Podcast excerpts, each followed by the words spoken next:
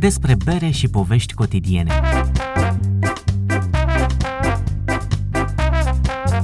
Cu gust și savoare. Despre asta vorbim în minutele următoare ca să nu ne pierdem în fața raftului cu bere. În fiecare episod discutăm despre un stil de bere și găsim perechea într-un preparat cu gust.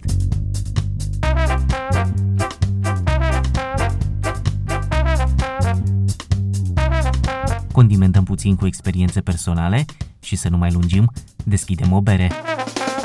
Astăzi despre problemele ei.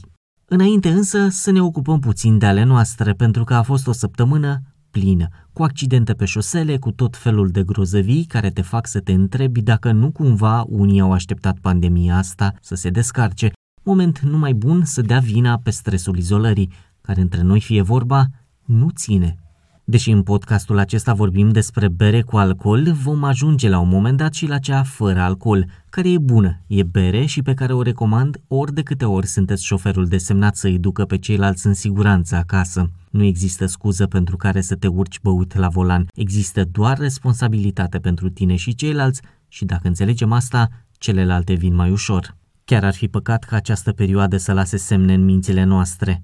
Dar să terminăm cu psihologia și să ne întoarcem la bere, păstrând însă ideea. Pentru că vă vine să credeți sau nu, și berea are problemele ei și e bine să le știm dinainte ca să nu ne lovim de ele. Defectele berii pot veni atât din fabricarea ei, cât și din modul în care e depozitată, transferată sau servită.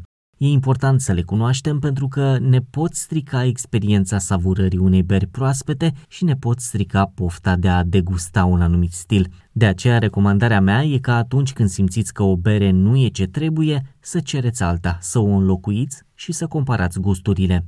Începem cu unul dintre cele mai întâlnite defecte ale berii și îi dăm un nume sugestiv, lovitura de lumină, light struck. Mai simplu, un miros rânced ca de sconx, ce vine dintr-o expunere îndelungată a berii la lumina soarelui. Cu cât mai mult, cu atât mai rău pentru gust. E motivul pentru care, pentru a proteja berea, se folosesc sticle maro și verde închis. Dacă vi se pare că berea voastră are un miros de conservă de porumb dulce, atunci e momentul să o puneți puțin pe masă și să o mirosiți din nou.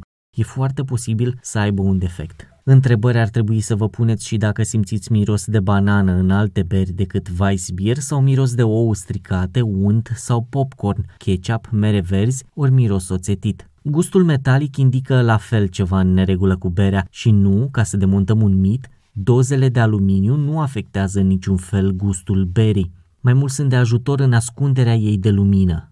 Cel mai bine atunci când deschideți o bere e să o turnați în pahar și să o mirosiți imediat pentru că unele dintre defecte sunt volatile și dispar după 3-4 secunde.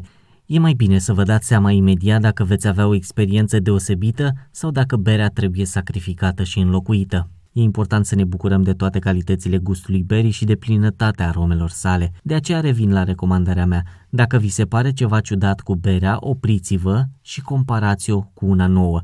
Până data viitoare vă doresc să aveți parte doar de gusturi plăcute și de beri savuroase. Să ne auzim cu bine. Stay safe!